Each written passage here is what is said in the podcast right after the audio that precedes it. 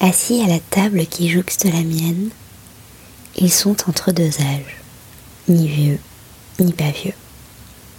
Ils ont commandé deux espressos serrés. Un ami est passé, chargé des courses du marché. Embarrassé de quatre belles baguettes, il s'est assis. Ils ont bavardé négligemment, et à son départ, lui a sorti le journal Le Monde.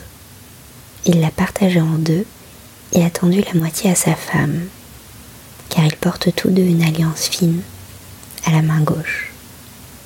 Il a pris soin de retirer sa veste en lin et de la poser sur la chaise en face. C'est presque comme s'ils étaient trois, la veste leur tenant haut le crachoir et en même temps se faisant discrète. Presque il pourrait l'oublier car il fait doux en bras de chemise ce matin. C'est beau ce silence entendu entre eux. Je me demande s'ils vont discuter de leurs lectures respectives et partager non seulement le journal, mais leurs réflexions. Le temps a-t-il seulement gardé l'habitude de partager le journal, ou bien a-t-il renforcé le besoin d'entendre l'écho de l'autre, sa perception du monde et ses émois? Ou au contraire, sont-ils trop prévisibles? Le temps altère-t-il la curiosité de l'autre le désir de comprendre l'altérité et l'effort tendu vers le mystère. Je suis curieux de la suite et je commande un autre café.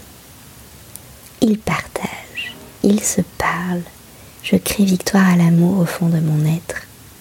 Elle lui lit même des passages de l'article et il écoute tout à la fois concentré et lointain. Il a l'air un peu fatigué. Il a replié sa moitié de journal tandis qu'elle continue attentive sa lecture. C'est fini, déjà. Elle replie aussi sa moitié. Laquelle? Vous demandez-vous Moi aussi. Il va régler les deux cafés et elle lui emboîte le pas, instinctivement, par habitude ou par besoin. Je ne saurais dire.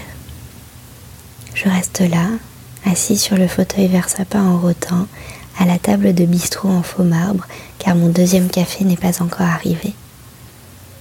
Il reste sur ce banc à ma gauche une odeur d'années partagées, de moments qui passent de manière presque embuée par la confiance que ça va continuer, ou que ça continue, comme si la vie ne pouvait pas s'arrêter au bout de quelques rues, comme si chaque moment ne devait pas être vécu au-delà de ce qui est proposé, comme si l'on était des sujets suspendus et fort heureusement totalement inconscient. Mon café crème arrive et la mousse gourmande qui le recouvre suspend un instant la sensation du temps.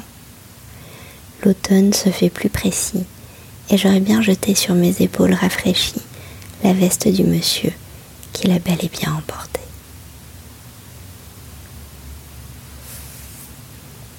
Bonne journée.